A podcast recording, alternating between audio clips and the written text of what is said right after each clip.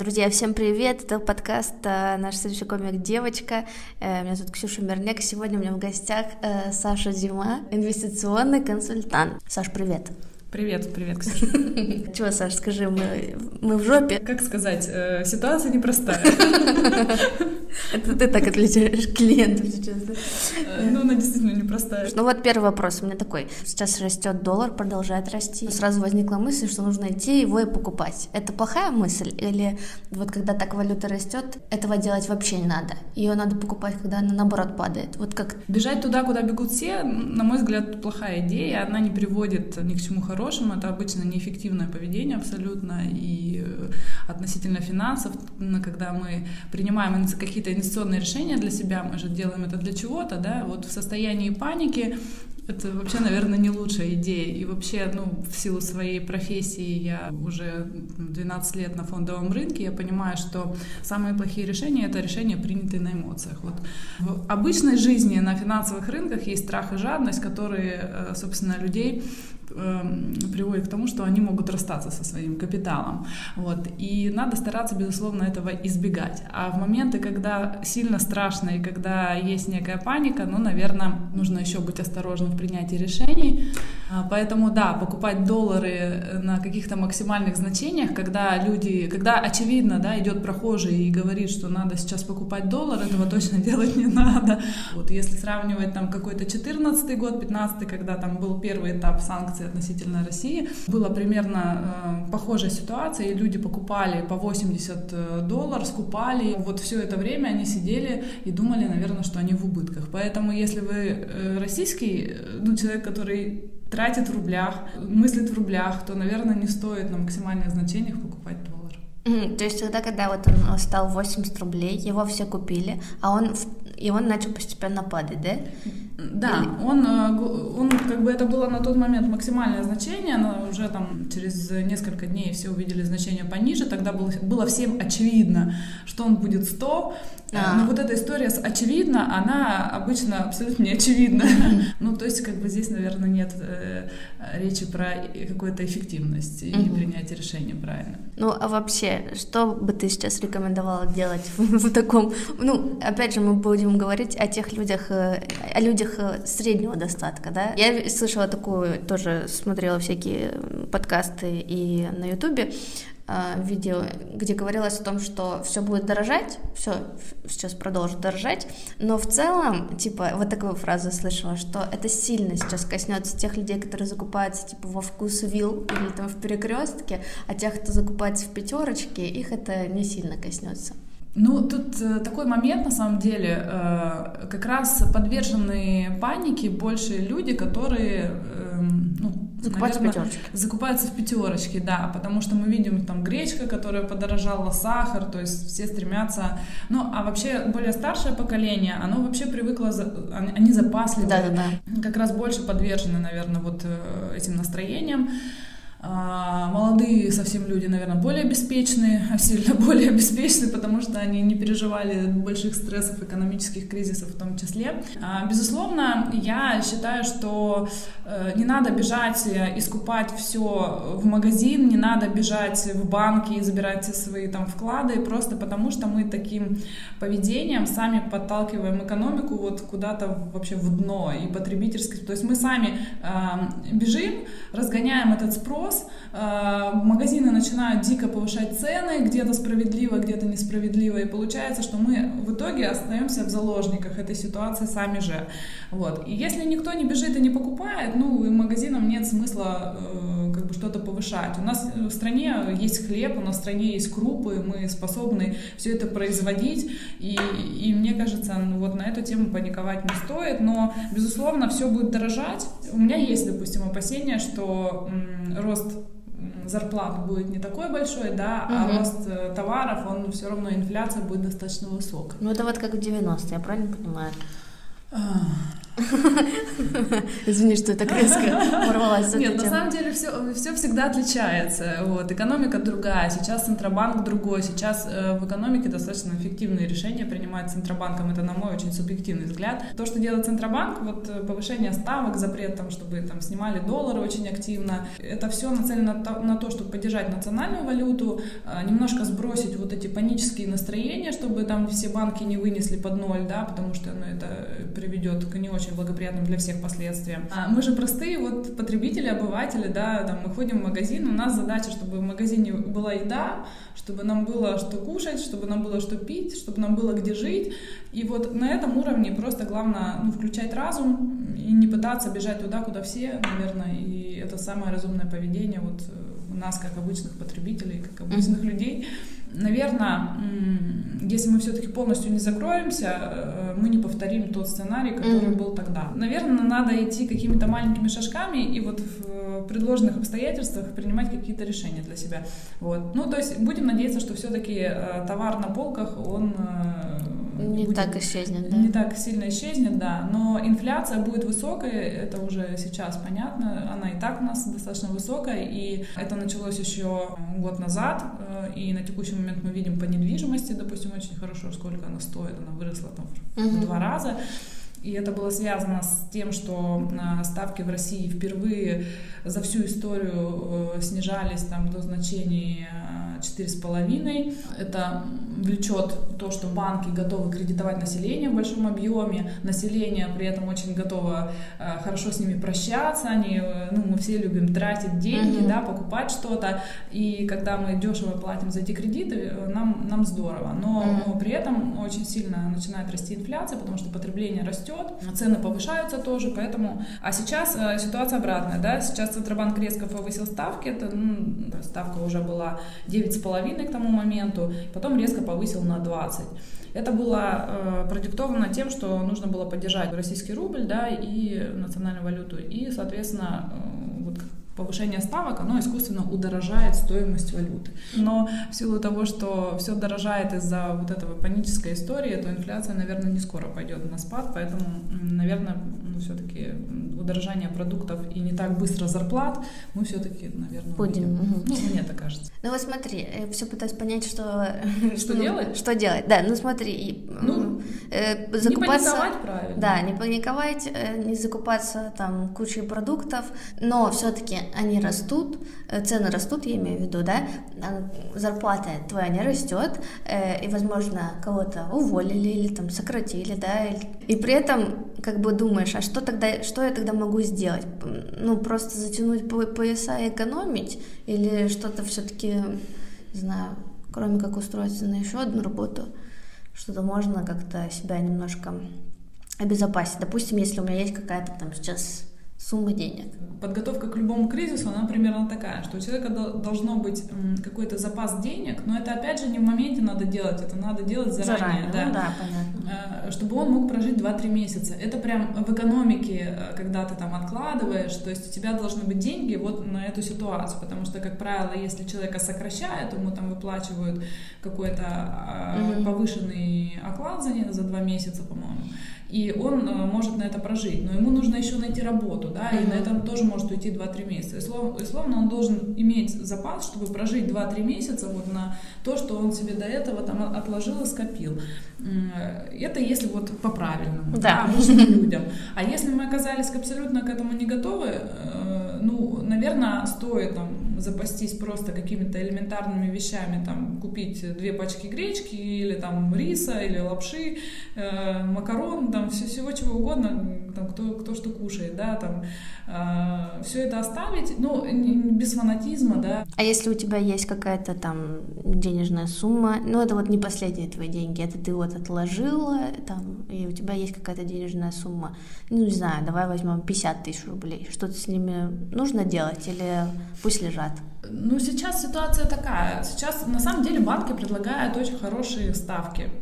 А, на вклады, да. да. Угу. Это как раз связано, с одной стороны, с тем, что им очень важно сейчас ну, остаться на плаву, и нам с вами очень важно, чтобы они остались на плаву. Потому что ну, банки — это такая кровеносная система своего рода страны, и если как бы там все ляжет, наверное, нам тоже будет не очень хорошо. Мое мнение, что можно какую-то часть, ну, опять же, эти деньги разместить э, в банке под вклад, они достаточно на короткий срок его привлекают, по на три месяца.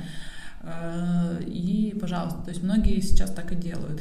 Единственное, ну, для меня лично, опять же, вопрос актуальный. Я понимаю, что у банков сейчас есть проблемы, этого, это сложно отрицать, даже у самых надежных банков есть сложности, и поэтому тоже надо себе где-то держать, э, что какой-то риск э, там Есть, раньше да. больше обычного, больше обычного он присутствует. Решения могут быть приняты любые, до чего все дойдет э, тоже непонятно, поэтому я так очень э, осторожно ну, конечно, говорю да. об этом, и я не понимаю сама, что будет, но вот лично я сама инвестор, я инвестирую, и я там у меня где-то были российские бумаги, где-то не российские бумаги, неважно.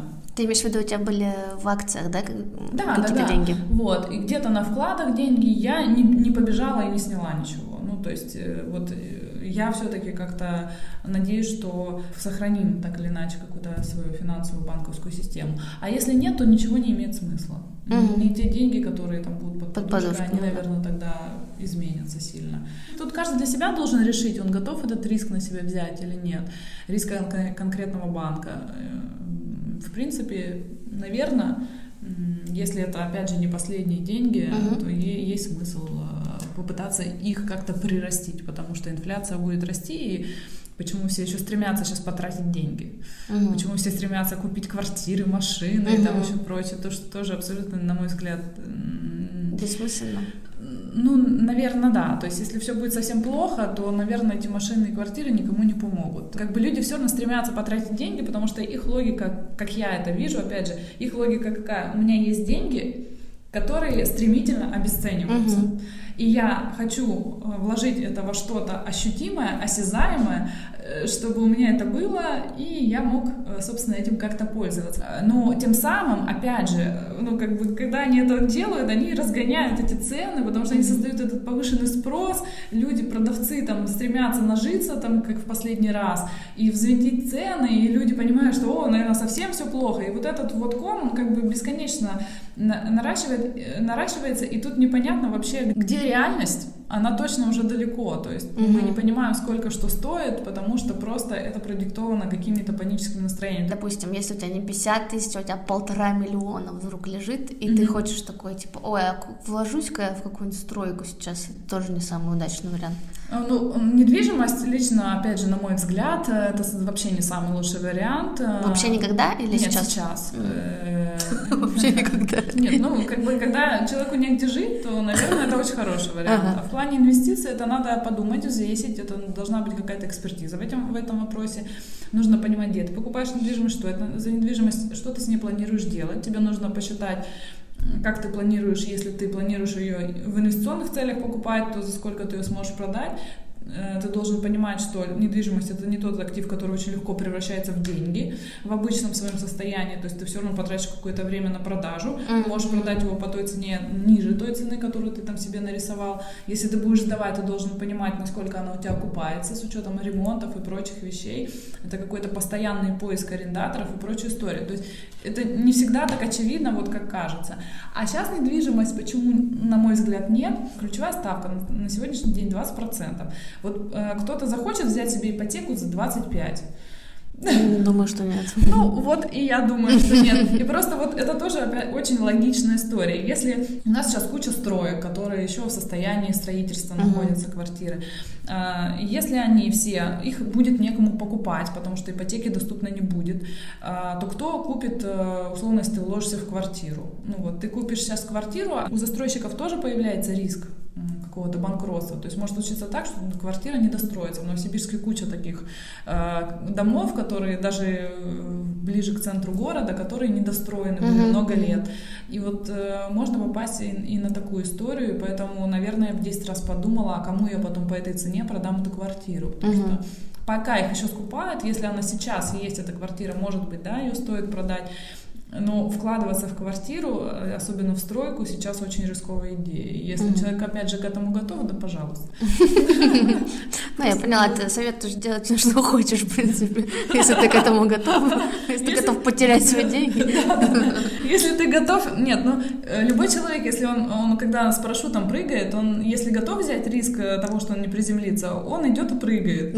Вот, так же и здесь ну примерно, да. Ты если готов брать на себя какой-то риск, ты просто, я всегда за то, вот ко мне, когда люди приходят, я им всегда рассказываю не просто про доходность, не то, что можно заработать, а что есть некие риски, сопряженные с инвестированием в, любу, в любой вообще инструмент. Uh-huh. И э, я считаю, что это важно. То есть, если человек, э, услышав эти риски, я вот как специалист ему это доношу, он эти риски слышит, и он говорит, ну, я к этому готов.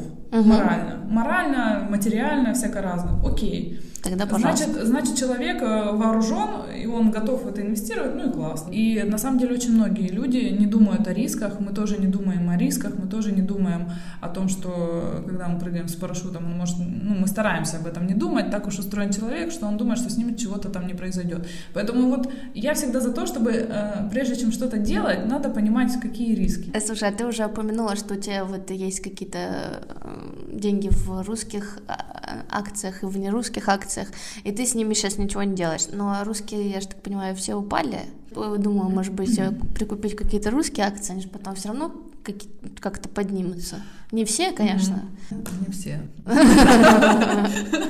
Ну, Сбербанк, мне кажется, никуда не денется.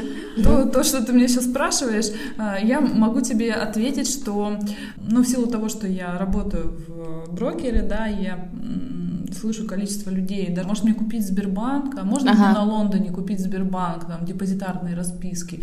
Я понимаю, что люди об этом никогда в жизни не задумывались, но вот сейчас они об этом думают, и мне страшно.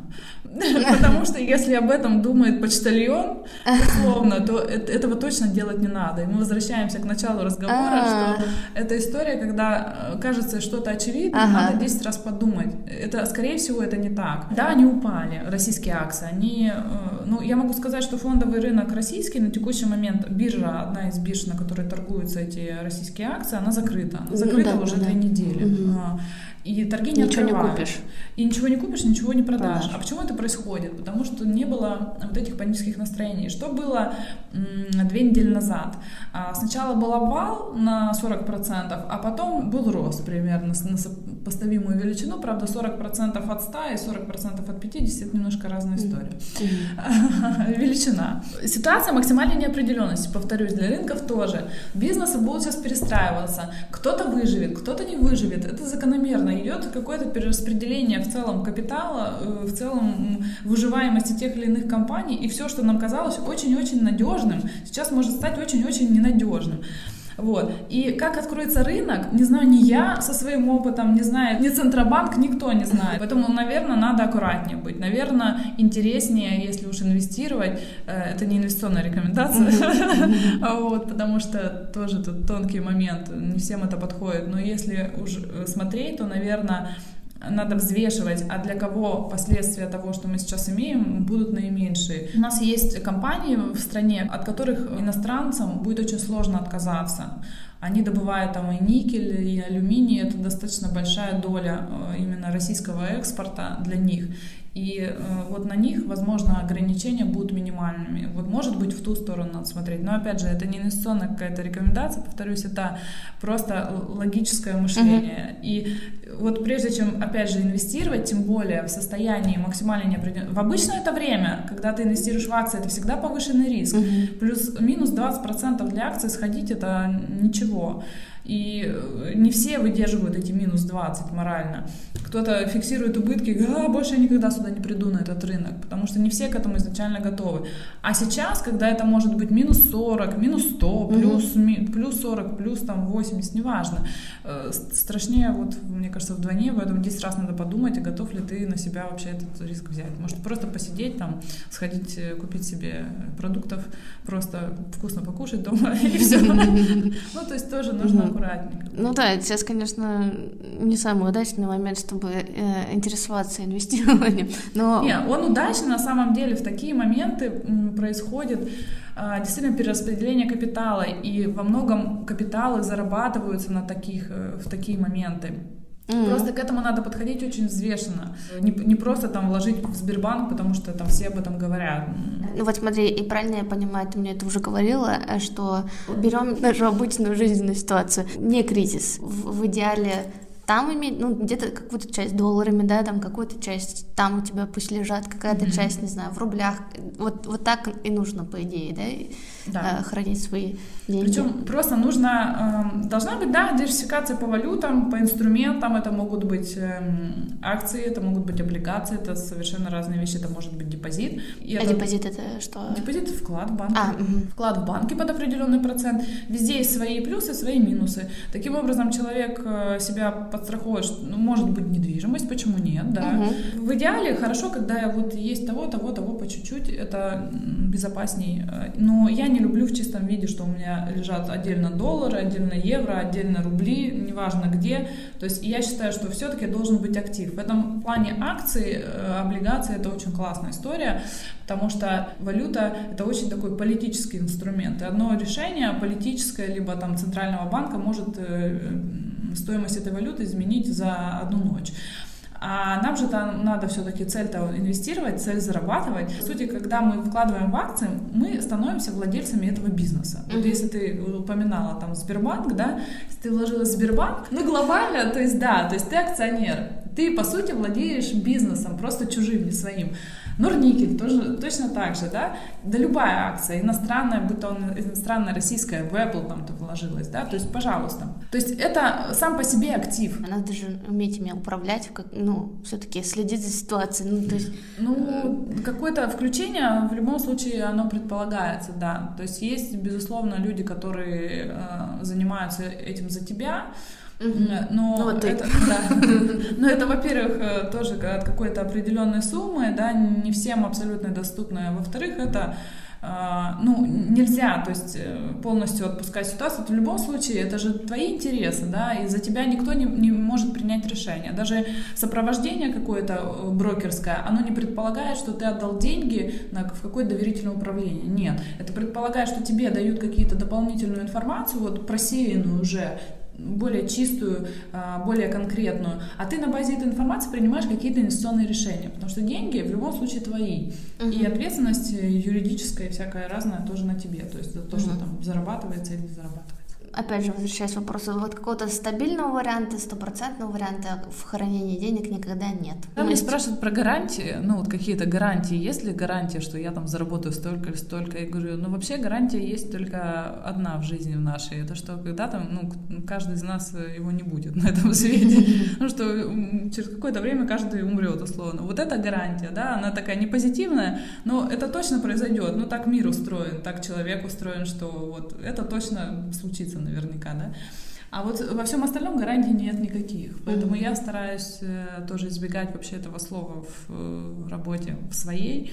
Э, я понимаю, что ничего, даже если тебе человек что-то пообещал, ситуация может измениться, она может от него не зависеть, и все уже не будет так гарантировано. Поэтому э, единственное, вот как себя обезопасить в любой ситуации, всегда что-то растет, что-то падает. Сейчас все переходят вот в социальные, в российские социальные сети, да, тебе это близкая история, да, и мы понимаем, что, наверное, для какой-то компании это будет достаточно позитивно. Хотя э, последний год э, акциям этой компании было очень плохо. Ну, они падали прям сильно по ряду причин, там внутренних э, управленческих там каких-то решений, еще что-то. Поэтому вот казалось бы, то, что падало, в какой-то момент начинает расти, и то, что росло, начинает падать. Вот на рынке так. То, что наш центральный банк под санкциями, это что для обычного человека значит? Ну, это к чему-то может привести, безусловно. То, что он там не может где-то пользоваться своими деньгами, где-то резервами, потому что резервы хранятся не только внутри страны, они хранятся и за пределами этой страны. Сейчас доступ к этим резервам, он так или иначе угу. ограничен. Это значит, что у нас меньше денег. Ну, это не проблема, там, включить печатный станок, э, в Америке он, в принципе, не выключается практически, а, и печатать э, свежие новые красивые деньги, вот, ничем не обеспечены. Наверное, это тоже приведет к обесценению национальной валюты э, какому-то, но если вариантов не будет, у нас сейчас, мне кажется, достаточно эффективная работа Центробанка. Это глава Центробанка, которая у нас сейчас уже там находится и достаточно дол- долгое время, э, некогда, несколько лет назад, была признана одной из самых эффективных глав Центробанка в мире, mm-hmm. на самом деле, по рейтингам. Поэтому... Это женщина? Да, Эльвира Набиулина. Поэтому... Эльвира, мы за тебя болеем. Поэтому, в принципе, те решения, которые принимаются, они достаточно э, эффективные. Да? Эффективные, они быстро принимаются, и они оказывают влияние практически сразу. Поэтому, наверное, нам не стоит сильно переживать по, по этому поводу. Очень значит, женщина, молодец. Мужики бы себя так не вели, конечно.